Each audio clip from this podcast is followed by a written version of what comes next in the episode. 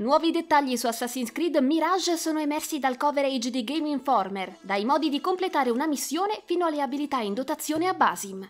Ve li riassumiamo in breve, ma per un approfondimento più esteso vi suggeriamo ovviamente di recuperare l'ultimo numero della rivista. Non dimenticate anche di iscrivervi al canale per supportare il nostro lavoro. La demo di due ore provata da Game Informer ha mostrato una missione chiamata The Boat Heist. Nell'avanzare tra le strade della città, il guerriero mette in mostra tutte le proprie capacità in materia di parkour. Le sue animazioni sono fluide e credibili, e i suoi vestiti si muovono in accordo con i suoi spostamenti.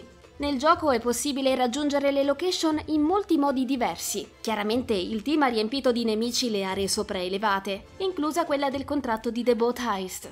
Le missioni di questo tipo avranno anche degli obiettivi di contorno, come il restare nascosti alla vista delle pattuglie per tutta la loro durata. Per farlo si potrà ricorrere alla vista dell'aquila Enkidu, fida compagna dei cieli di Basim, per marcare i nemici, studiarne i percorsi e cominciare ad eliminarli silenziosamente. Tra assassini con la lama celata, coltelli da lancio e i cari vecchi fischi utili per attirare i bersagli in una certa posizione, gli amanti della dimensione stealth si sentiranno a casa in Mirage. Quando avvistati potremo sguainare daga e spada per opporci agli avversari, così come ricorrere al parry per ottenere preziose finestre per effettuare esecuzioni.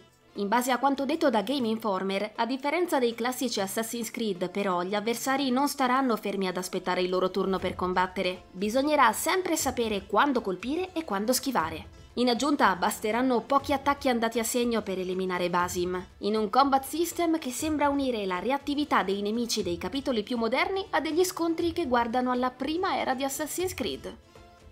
I contratti sono contenuti opzionali, ma la loro importanza non deve essere sottovalutata. Fanno parte di set più ampi da completare al fine di aiutare le differenti fazioni e i personaggi che si trovano a Baghdad, in cui Basim si imbatte nel corso del suo viaggio. La demo conteneva anche The Concubine, un ulteriore incarico in un frangente più avanzato dell'avventura, un momento del suo percorso in cui Basim potrà contare su delle possibilità molto interessanti. Pensiamo ai perk e ai bonus ottenibili dai potenziamenti, ma anche alle sue vesti da occulto, colorabili a piacimento e migliorabili in vari modi. Si parla ad esempio del 50% di riduzione del rumore prodotto durante gli assassini, Troveremo inoltre degli speciali costumi non alterabili in alcun modo, visto il loro legame con determinate quest. Le migliorie andranno a coinvolgere anche le armi del protagonista, potenziabili con vari perk, come l'aumento del 50% della forza di attacco dopo un parry andato a segno. Inoltre, coltelli da lancio, trappole, bombe fumogene, dardi e altro avranno dei livelli di potenziamento, raggiungibili impiegando specifici materiali e risorse. Ogni livello superiore implica lo sblocco dello slot per inserire un perk, con fino a massimo 3 perk attivi in simultanea. Per fare esempi pratici, il coltello avvelenato può beneficiare di un tiro potenziato per spingersi a distanze maggiori e infliggere più danni.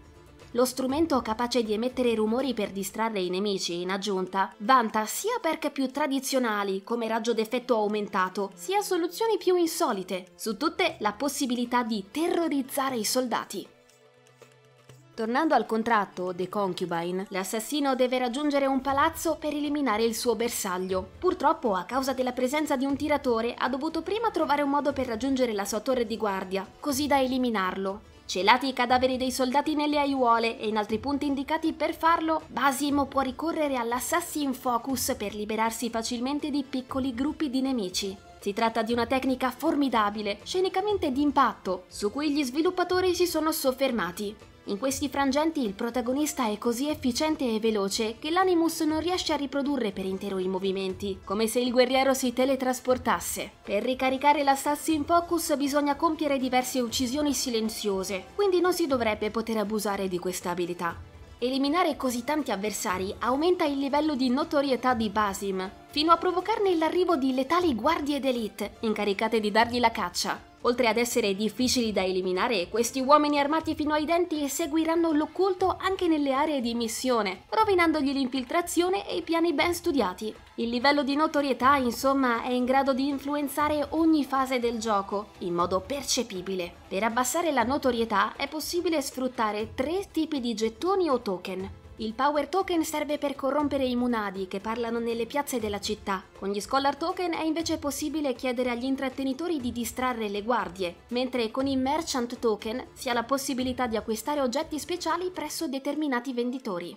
Resta sempre possibile strappare i manifesti dai muri, ma attenzione, bisogna farlo con discrezione, perché i testimoni potrebbero chiamare le guardie. Per la terza missione, Basim ha dovuto pedinare un informatore che lo avrebbe portato al suo bersaglio. Per farlo ha trovato una strada tra i tetti, piena di distrazioni e nemici da evitare o eliminare. Gli sviluppatori hanno pensato a queste soluzioni per rendere più emozionanti queste fasi del gioco. Dopo aver origliato da una panca vicina, ha scoperto di doversi dirigere verso una grande fortezza gremita di guardie. Senza concentrarci su ogni aspetto della missione, sappiamo che Basim potrà ricorrere a dei coltelli con veleno corrosivo per far sparire i cadaveri, così come a bombe fumogene in grado di far dimenticare la sua esistenza ai nemici colpiti, sempre grazie ad uno speciale perk. Insomma, sembra proprio che Mirage ci conferirà un'ampia libertà d'azione. E voi cosa ne pensate? Queste notizie sul gioco vi rincuorano circa la sua potenziale riuscita? Fatecelo sapere nei commenti.